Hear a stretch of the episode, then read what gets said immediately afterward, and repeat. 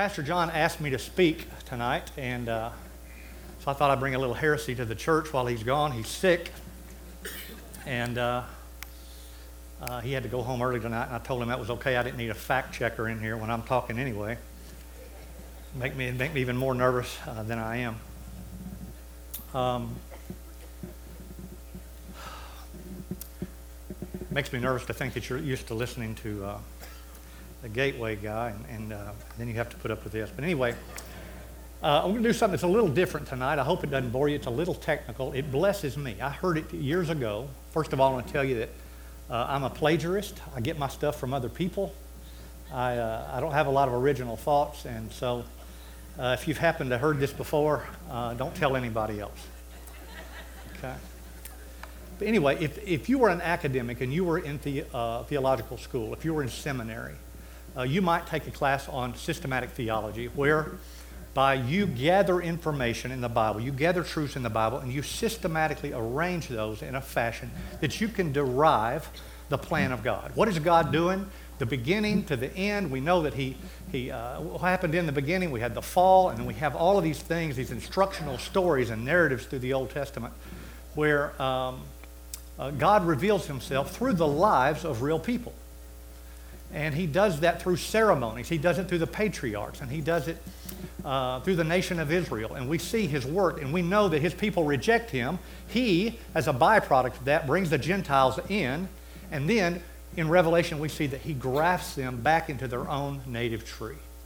What's going on? What's he doing? What's it about? And so, if you were a systematic theology student, you would take classes in these different disciplines uh, concerning the Bible. You would take a class in theology proper, whereby you would study the disciplines and the, uh, the science of God Himself. Uh, if you took a class or a uh, section of this class in Christology, that would be about Jesus Christ. So you have a Satanology, you have ecclesiology, the study of the church. You have pneumatology, the study of the Holy Spirit.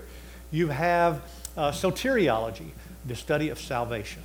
Uh, you have anthropology, the study of man, which honestly ought to be the thing that you study before we're going to, what we're going to talk about tonight. I can't get a lot of this in in this time frame, but the first time I heard a sermon on this, it was the most electrifying thing in my life. It was the most, and, and even though it's academic and it's a scholastic type thing, and it's not a bunch of uh, uh, inspirational things, the inside, as I will uncover for you tonight, the beauty of the different facets and in the spectrum of salvation and what it entails, what it means, and what God's done, what He has done on your behalf. We all have this southern notion of, well, I got saved and I asked Jesus into my heart and He saved me and I'm a Christian. And that's all well and good and it works. But that's the equivalent of saying to an astrophysicist, I'm going to explain to you, you know, what I know about that, and you start saying, twinkle, twinkle, little star. Okay? It's not the same. If I go outside with an astrophysicist and we're walking around and I say, man, look, the stars sure are out tonight. Look at all them stars. Look at them twinkle. He's probably going to sit there and think, you know, you don't know much about this, do you? I can tell you don't know much. We all have a cursory knowledge, most people, of salvation and what it entails. But I want to get into a little bit more of it. Uh, there's a little funny little story that I heard uh, along with one of these sermons about a group of people that were getting together and they were putting a uh, pastor in place. They were interviewing uh, for their new pastor and they uh, brought him in. He was a young fellow and they were a little suspicious of him being so young. So they asked him, What do you know about the Bible? Do you know the New Testament? Do you know the Old? He said, I'm pretty good on the New Testament. I know a lot about it. And so he says, Well, tell us something about it. He said, Well, what do you want to know? He said, Well, tell us the story about the prodigal son. How many have heard this? Yeah, good. Well, be real quiet. No punchline spoilers. He said, So the young minister said, Yeah, I'll do it. He said, There was a man of the Pharisees named Nicodemus who went down to Jericho by night, and he fell upon stony ground, and the thorns choked him half to death. The next morning, Solomon and his wife Gomorrah came by, carried him down to the ark for Moses to take care of. But as he was going through the eastern gate into the ark, he caught his hair in a limb, and he hung there for 40 days and 40 nights. And afterwards did hunger, and the ravens came and fed him. The next day, three wise men came and carried him down to the boat dock, and he caught a ship to Nineveh. And when he got there, he found Delilah sitting on the wall. And he said, Chunk her down, boys, chunk her down. And they said, How many times shall we chunk her down? Till seven times seven. And he said, Nay, but 70 times seven. And they chunked her down 490 times. And she burst asunder in their midst, and they picked up 12 baskets of the leftovers. and in the resurrection, whose wife shall she be?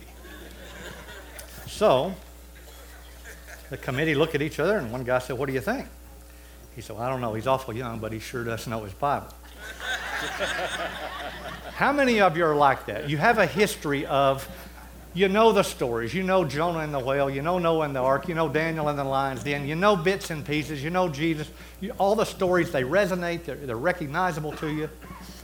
But you don't have a continuum in your head, the narrative of the beginning to the end, and God's unfolding plan, and what He was doing, why He did it, and so we're going to study one of those disciplines today.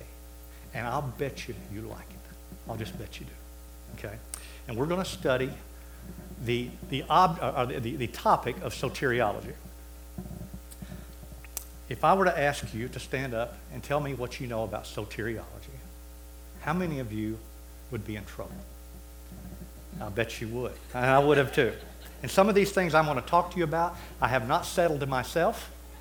But I'll tell you the things that we know for sure, and uh, we'll get onto it. So soteriology is the Greek word, from the Greek word soter, which means to smear or to cover.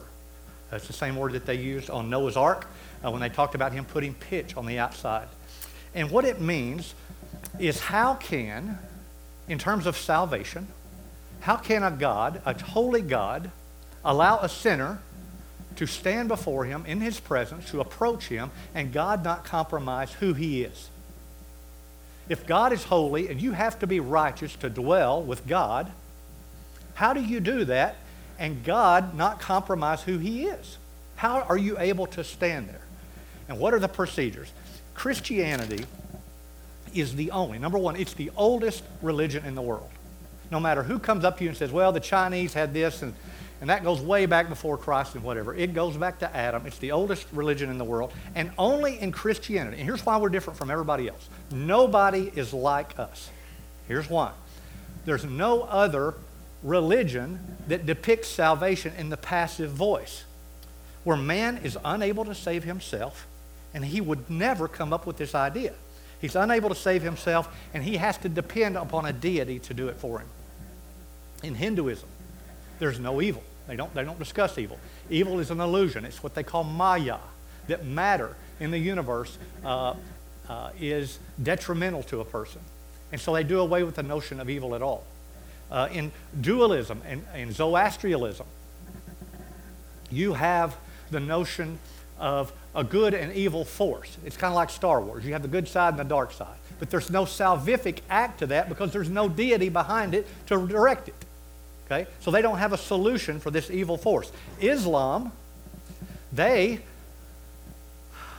depend on a ladder to heaven that they just try to attain their own morality through a moral uh, rung, one after another. They pull them up by their own bootstraps, and there's no standard where they're judged. They don't know the standard whereby they're judged. And so they live their life, they hope they make it, and they're going to depend on the mercies of Allah when they get there, hoping to have appeased them in their life by some kind of mayhem and destruction, obviously. Buddhism is kind of like Hinduism, kind of the same. They do recognize evil, uh, but they think that evil comes from man's desire. So they got that part kind of right. But their solution for that is to not uh, uh, talk about or, or, or to uh, entertain the notion of a Savior, their solution is to get themselves in a state of, uh, of denial whereby you, um, you deny your state of desire. You, you try to alienate uh, that state of desire from your personality by concentration, by um, uh, what they call nirvana or nothingness. You just you meditate and uh, try to get rid of that. Liberal Christianity is like a Christianity light, where they've taken, like a taxidermist would, the viscera out of the, of the body, and they've, they've taken all the guts and the meaning out of Christianity, and they've just left it with a husk or uh, a corpse. And, and uh, they don't entertain the notion of a Savior because there is no hell, there's nothing to be saved from. Jesus has been reduced to an example, someone that, uh, an inspiration, that someone that was a good person, and that when we're teaching our kids, we say, We want you to be good. Nobody exemplifies good like Christ. You be good, you be like Christ. Okay? Jesus is more than that, and we're going to we're going to dig into this. So, salvation is God's plan for man. It's the grand theme of the Bible. This library, um, I got to get some water.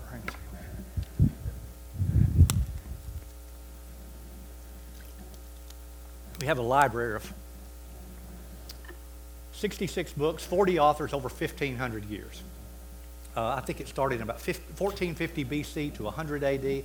And the miracle about this one book, the thing that validates it as being true, is the fact that it has a current uh, uh, cohesive theme, that they all agree. Everything points together and it fits to make this one plan. And man could not and would not uh, uh, come up with a system like this, where he is lost and condemned. Every other religion, you attain your righteousness and your moral attainment through your own works. I'm just trying to please God. Good versus bad. But man will not come up with, system, with a system where he's lost and condemned. Every other religion, man is the hero.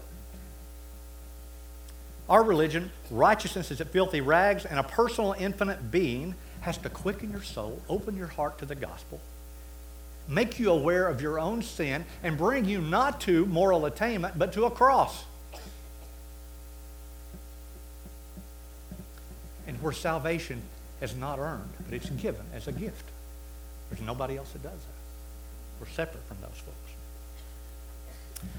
Most churches today, when you go there, I think, not, that's not true, that's not true, but a lot of churches, mainstream mega churches, their goal is to get you to feel good, and it's a lot of inspiration. It's a lot of uh, go get them, you can do it. Uh, you've, uh, God loves you. You can go out there and you can conquer the world, and there's secrets of success inside of you if you'll just let them come out. And, and this won't be one of those uh, lessons. We're not going to do that tonight.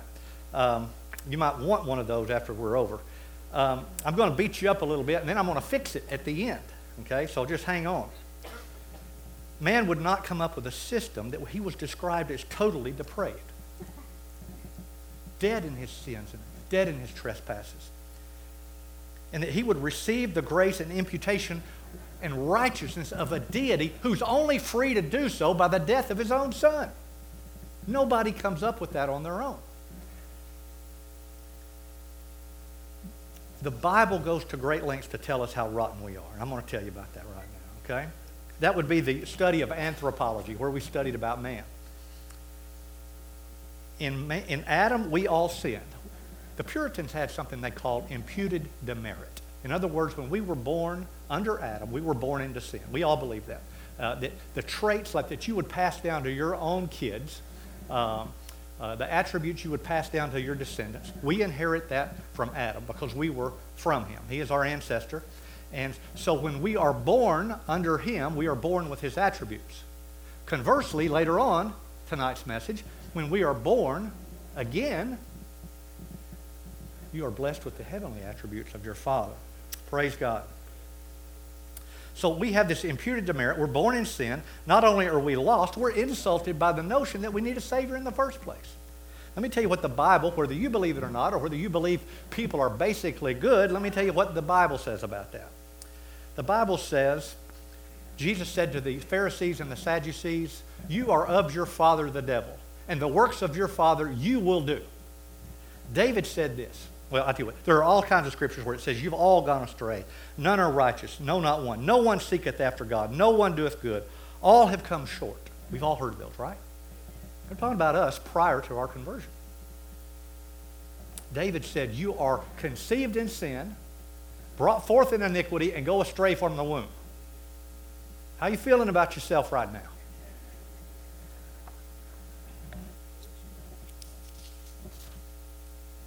In the fourth century, the church was going on for a few hundred years. In the fourth century, heresy enters the church through a guy named Pelagius. And you have a Pelagian theory of salvation.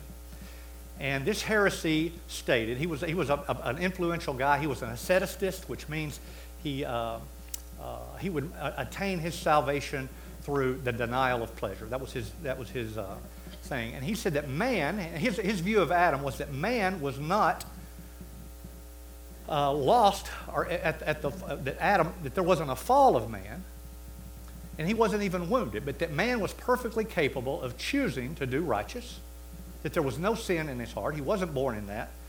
And uh, uh, you, you, would, you would attain this through your own efforts. You lift your up, uh, yourself up by your own bootstraps.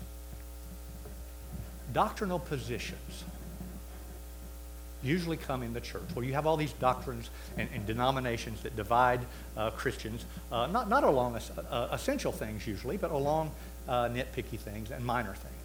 You know, you feel comfortable raising your hands or you don't. That's not a heaven and hell issue. We have different churches that, that feel comfortable with different things. But serious division and heresy uh, come into the church sometime, and doctrine is formed or staked out in the vortex of uh, rebellion and in heresy. And this comes into the church, so doctrinal issues are staked out. So when this guy comes along and says, hey, we can do it on our own, we don't have uh, the, need the help of a deity, we don't, I don't believe in, uh, that we're born into sin, then they have a guy named Augustine that comes in. And this is in the uh, fourth century when this happened. And he comes in and he says that man was not weakened at the fall, but he was in fact dead. And not only was he dead, and this is scriptural, he was an enemy of God. And he would never choose to do good on his own. That he would need a Savior, and that God would have to quicken him to his need for a Savior. Okay? He would have to show them their, win, uh, their sin and get them downwind to their own rottenness. That's what happens, and I'll bring this up again later, I'm sure, but when you hear the, the, the, the song Amazing Grace, by the way, it is, and you're going to know in just a few minutes, it's amazing grace. It's amazing grace. It was grace that taught your heart to fear. I'm jumping ahead of myself, but I can't help it. Christianity, I say this in this room all the time on Wednesday nights. Christianity is not reserved for the most intuitive, smart, intelligent, insightful people. God got a hold of you. You didn't come up with this. You didn't think of this. God pulled on your heart. He let you know you needed a Savior. He let you know you couldn't do it. And you said, Yeah, but I had faith in Him. He gave you the faith. Faith is a gift from God. He gave you that too. Praise God. He's a good God, isn't He? So this happens, and He stakes out this position, and He said, Man is not just, he's dead in the water, he's face down. It's, a, it's not a synergistic effort whereby two people are collaborating, like us and God, on this Christianity thing. It's a sole act of God. Okay? That's his position. Now, in the 1400s or the medieval times, you start to have um, this synergistic approach creep back into the church. And the church falls into um, a, a, time where man was trying to, and this, this still happens, man's trying to effect his own salvation through sacraments and uh, paying penance and uh, buying indulgences. In other words, you're, you're paying for this stuff. And, and, and there was uh, corruption. And the Reformation, what we all heard of, where Martin Luther nails the thesis on the wall, that was just a return 1,200 years back to Augustine. Really, Luther and Calvin really didn't come up with anything new. They just go back and they rediscover Augustine uh, back in the fourth century. And they, they uh, and so there was a, a revival of sorts there. So you have a, a, a Pelagian theory that says it's totally a work of man, and then you have the Augustinian theory, which says it's solely a work of God. And then you have a guy named Jacob Arminius come in uh, the 1600s, and he said that man was not, and it's kind of a, a nuance here, but he said man's not totally dead. He has a divine spark in him, and he is free to choose. Free will. He can choose Christ. And if he does, and he has the wherewithal to summon up himself and choose Christ, then Christ would in return declare him righteous. So, we have these three things, and uh, I'm going to show you why grace is amazing. 90% of the world is Pelagianism. That you do it by your own efforts. You ask the run of the mill people, not, not this crowd, not a Wednesday night crowd for sure. But you ask the run of the mill people, How are you saved? What makes you think you're going to go to heaven? We talk about this all the time in this church. If God says, Why do you get to heaven? What do you say? Most people will say, Because I'm a good guy. I've done good. I've done better than most. And they grade themselves on their own curve. They don't know what the standard is. And they just assume the best thing about their own self. And, and, and essentially, nobody goes to hell. If you go to a funeral of an unsafe, you never, let's, let's just look at a celebrity funeral. You never hear them say, I'm kind of scared. I love this guy. I, I don't ever remember him talking about the, the Lord. I don't ever remember him talking about his profession of faith. I don't ever remember. I'm scared for him. I'm scared for his family. They're going to be haunted. You never hear that. They're in heaven. If it's a professional baseball player, I'm sure he's up there hitting the home runs. Or if it's a piano player, I bet he's tickling the ivories for Jesus. They never think about the alternative that narrow is the gate. They never think about it. You just assume, not, 90% of the world is Pelagian. Everybody thinks the good outweighs the bad, you go to heaven. And who judges the good? They judge their own good. If you do that, you're in trouble.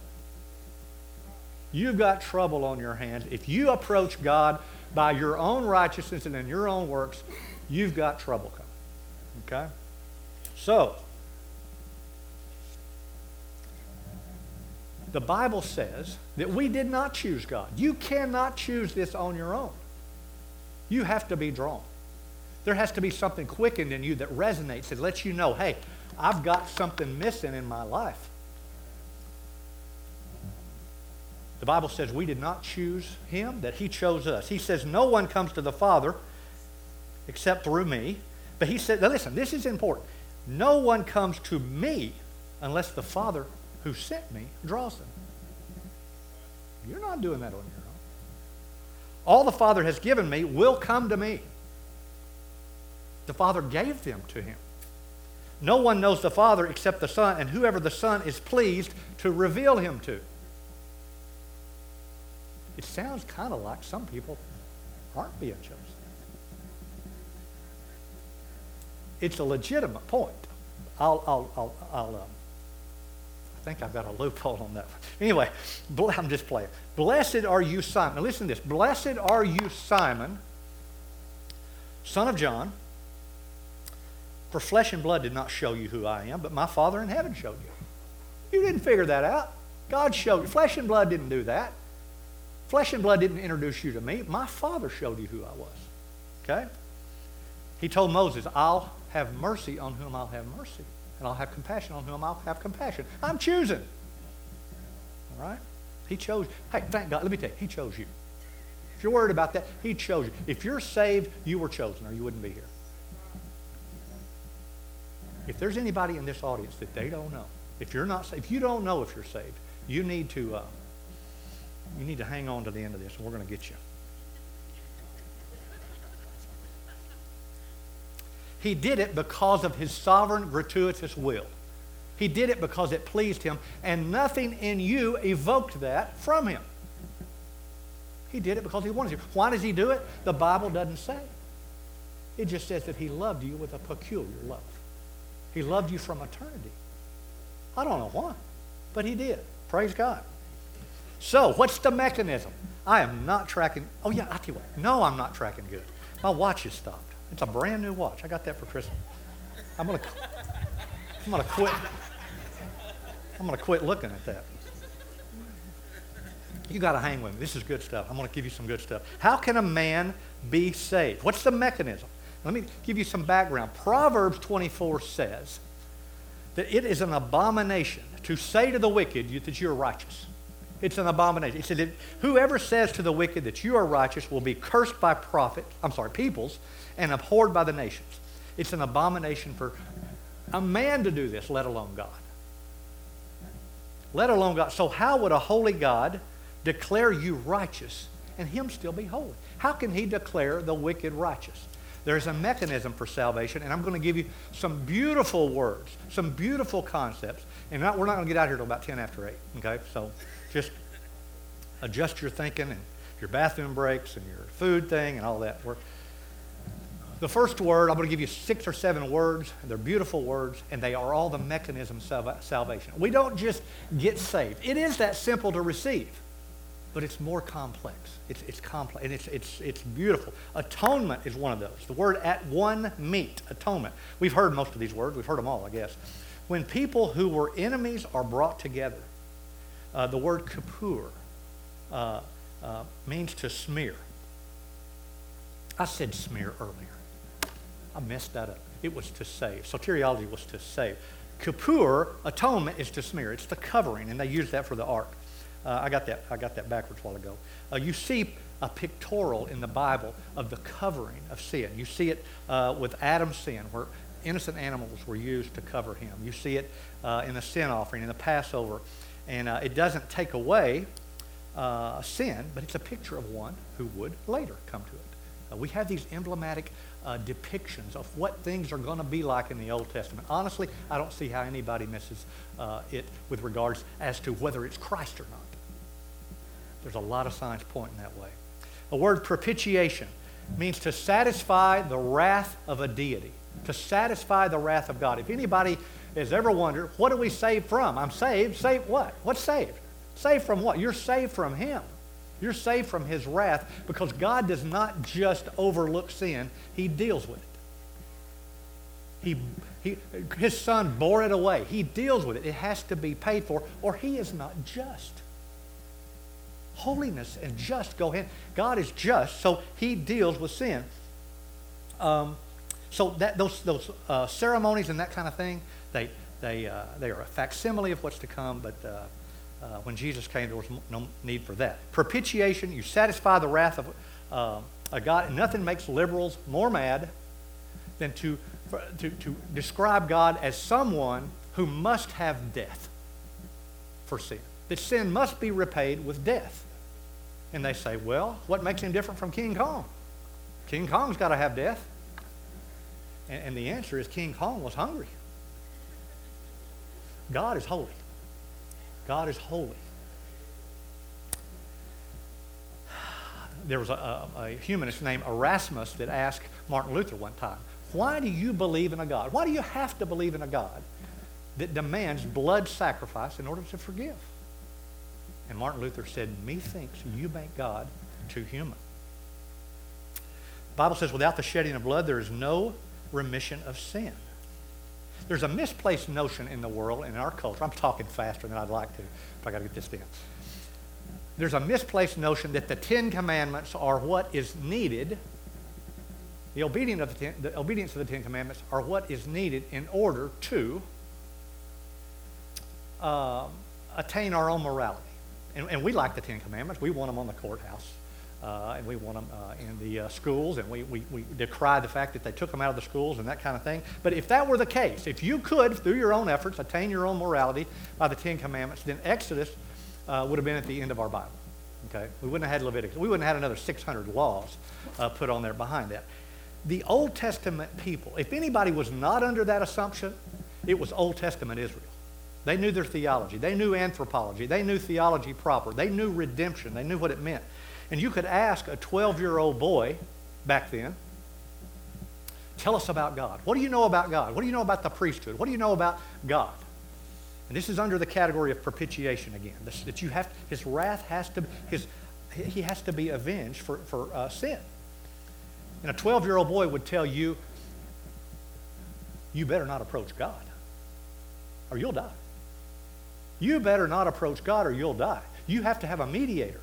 You have to be, have someone between you. You have to have a high priest that uh, he, he, wears this garb and he's got two stones on his shoulders and it, it has the names of the tribes of Israel on those stones and he's got 12 stones around his heart and he wears this stuff. He's got a medallion on and he once a year goes into the Holy of Holies, holiest of holies, and he goes in there and he takes the blood of an innocent victim. And he goes in and he goes to the Ark of the Covenant and he sprinkles that blood on top of that ark that contains the broken Ten Commandments. And that God would look down on his violated law and his wrath would be stopped when he sees the blood on top of that thing. Does that sound familiar? Does that resonate? Do you under, did you get the parallel? And his wrath would be assuaged for another year. until the one that would finally come that would bore it all away.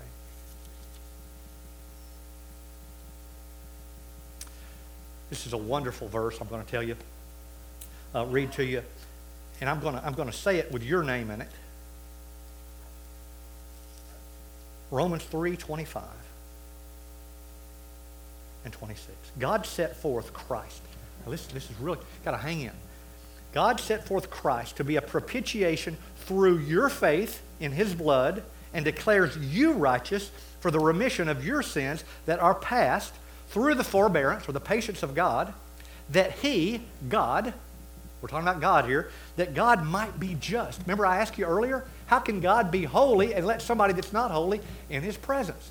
How does he let you wicked people, you sinners, into his presence and him not compromise who he is? How does he do that? Right here. He said that he got, this is through the faith in Christ. He, he puts forth Christ as a propitiation to satisfy his wrath. And he said he does that that God might be just and the justifier of those who believe in his Son, Christ Jesus. Not only is he just, it gives him the authority legally to justify you and those who believe in his Son, Christ Jesus. Isn't that wonderful?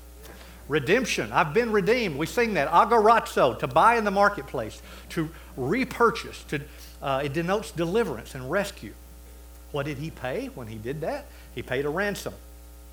The Bible says the Son of God did not come to be served, but to serve and give his life a ransom for many. He's not just a martyr who moves us to good works because he died for what he believed in, so we ought to do the same thing. He is the sin payment. His body and his uh, was broken, his blood was spilled. A picture of that is, is and this is wonderful, wonderful, wonderful. I keep telling you how wonderful the things I'm going to say are. They may not get to you at all, but this is, it's really rich to me. It was a titillating, scintillating, I don't know, uh, experience for me to listen to this kind of thing for the first time. Um, you, you, uh, when you want to return something, like my watch, you want to take something back. Uh, somebody gave you a gift and you want to um, um, return something. You need proof of payment when you do that. You need a receipt. So you go there and they say, What is your legal document? What do you have that shows that you have purchased this in the first place? That's going to happen to you one day. You're going to go to heaven, or you're going to meet God one day, and He's going to say, I need your proof of purchase.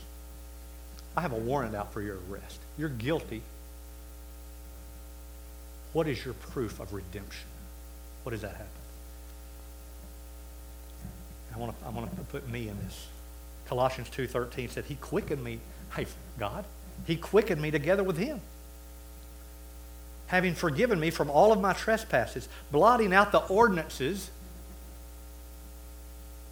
the warrant for my arrest, the lawsuit against me. He blotted out those ordinances and nailed them to the cross. The next verse said he spoiled the principality and powers and made a show of them openly. In other words, he spiked the football and did a victory dance after he did it. Praise God. And then when that happens, you're going to do this too. Why should I let you in? You're going to point to what the Bible calls the Lamb standing as if slain, the mediator between God and the church. That's your hope. That's how you get in. Praise God. Another, another uh, reconciliation. You've heard that word. You're not only forgiven, but you're t- returned to a state as though you had never sinned. Wonderful. The prodigal son said, I will go and return to my father, and I'll say, I have sinned. Would you let me back? And he expects a mediated position whereby his father uh, puts him somewhere between uh, condemnation and maybe acceptance, and he's on the fringe of his family. He's fully restored, full rights of sonship and daughtership take you all the way back. Imputation. It's my favorite one here. The imputation of his righteousness means you have been reckoned righteous.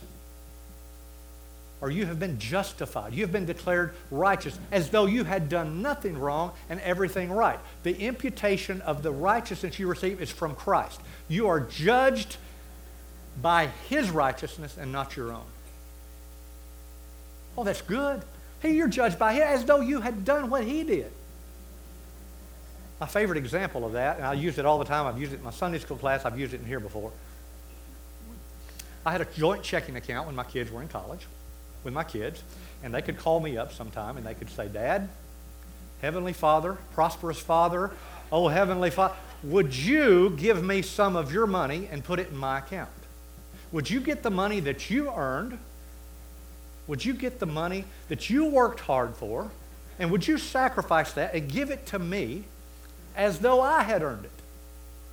And once that money was in their account, they could act on that account. They could act on that money, and they did.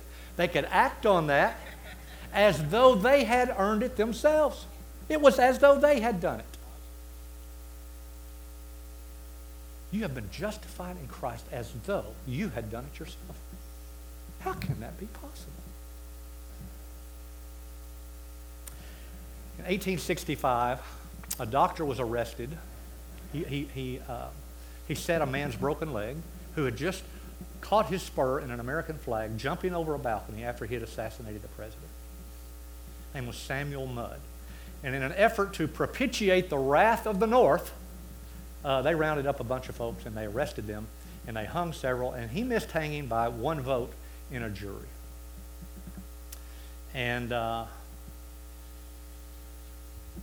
over successive presidents, uh, they, they, they, felt guilty about this, I guess, and they wanted to give him a pardon, and he would not take it. Matter of fact, this guy, Samuel Mudd, he was a, I don't know if you remember Roger Mudd, the newscaster, but he was a uh, ancestor of his. But he wouldn't take the pardon because a pardon implies guilt, that you're just forgiving me. I didn't do it. I didn't do anything. I'm a doctor. A guy knocks on my door in the middle of the night. I set his leg and he wouldn't take the part. He finally gets out later, and they they um, they um, they kept appealing this and, and, and, and, made a campaign out of getting him exonerated. And finally, it happened. Um, Jimmy Carter did that, 1976. Just a uh, an interesting thing. He wanted to be declared righteous, and that's what's happened to you. Another uh, word that we can talk about is substitution. The Bible says God made him who knew no sin to become sin on our behalf that we might become the righteousness of God in Christ Jesus. God laid upon him as your substitute the iniquity of us all. God struck him instead of you. Isn't that great? Isn't that rich? Next time somebody says, Well, I got saved, well, rejoice. But there's more to it. We'll know from now on, won't we? There's more to this. Salvation squares up. It's not mushy. It's not iffy. It's not vague. It's legal. It's judicial. It's architectural. It's geometrical. It fits. It's a legal decree. You've been saved. You've been saved. It's wonderful. How does he do it? There's another word regeneration, the reanimation of dead flesh. That's neat, isn't it? You are dead in your sins and your trespasses. You're alive, being reborn. Praise God. It's not a resuscitation. It's not being revived. You were reborn. Praise God. How am I saved? Let's review. Through the propitiation of his wrath, through redemption by the ransom of Christ as a substitute for me, by the imputation of his righteousness, I am regenerated and brought to life justified and reconciliated. How about that? Isn't that great? Isn't that wonderful? Praise God. No man could make this up. Nobody do that. Paul didn't come up with this.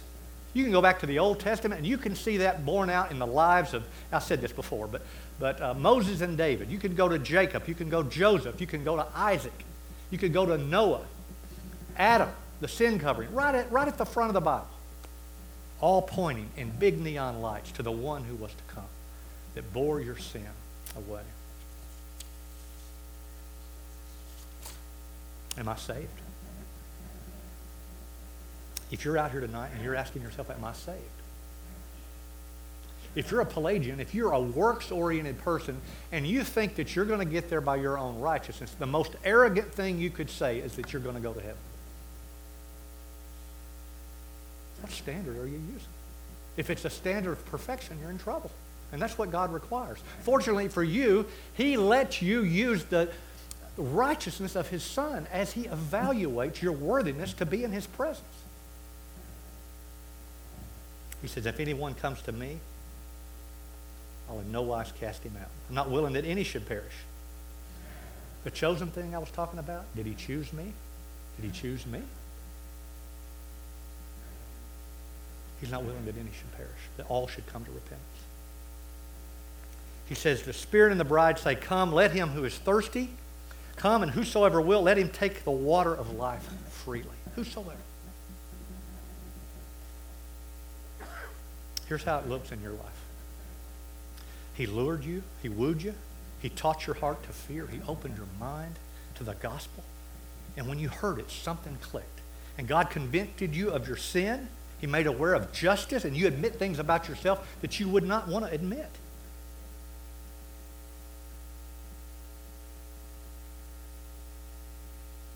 You hear it, and it resonates. It means something. to you. The Bible said that Lydia's heart was opened by the things spoken of Paul. Nick, are you here? Oh, there you go. Why don't you start playing? We're going to, we're fixing to wind this down.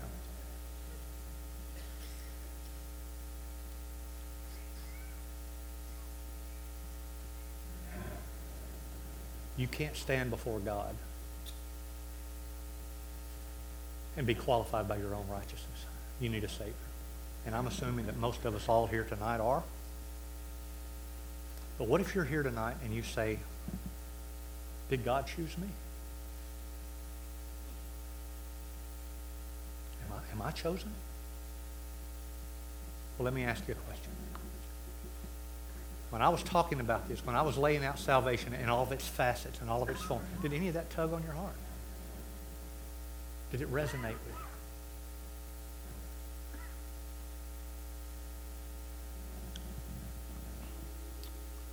you? The Bible calls what we do to the unsaved foolishness. That you would preach, that you would talk about these things, you would talk to other people about these things. But to the unsaved, this is foolish. But, but maybe it wasn't foolish to you. Is God calling you? You only need to answer the door. There are implications about this. If I'm a Christian, there are things that follow. But right now, at this point, at this juncture, is God tugging at your heart?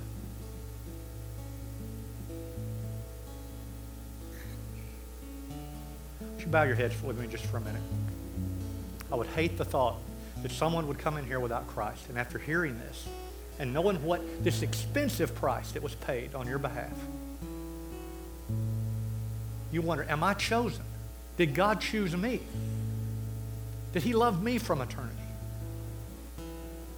Here's a test Is your heart moved? Do you feel this? Do you feel a tug?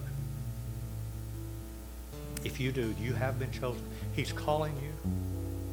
He doesn't care about your past. He's knocking at your door, and you just open it. That's about all you have to offer.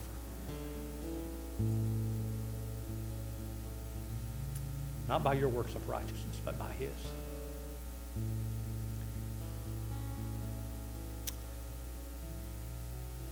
I'm praying that God will stir someone's heart. If you're not sure, I promise you.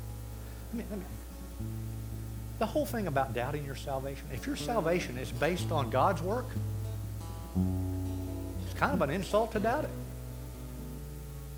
if it's based on yours, I promise you, you have trouble. And I would love for you to leave here with Christ in your heart. And that he would give you a new life. And he would cause the occasion of you coming here on a Wednesday night to be the start of a new life for you.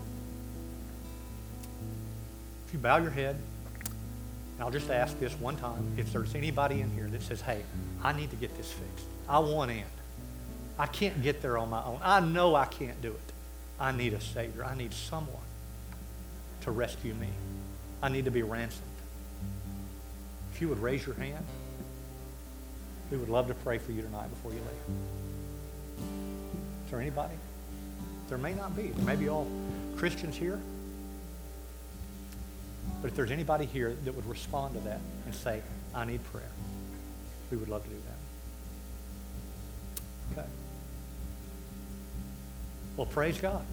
I appreciate you listening to all that. It's technical. It's kind of a lot of information to swallow, but I appreciate you putting up with it. I'm so glad it's over. Whew. Man, thinking about this for the last five days. Appreciate you saying that. Let me pray for you. Lord, we love you and we thank you for your blessings. You're good to us.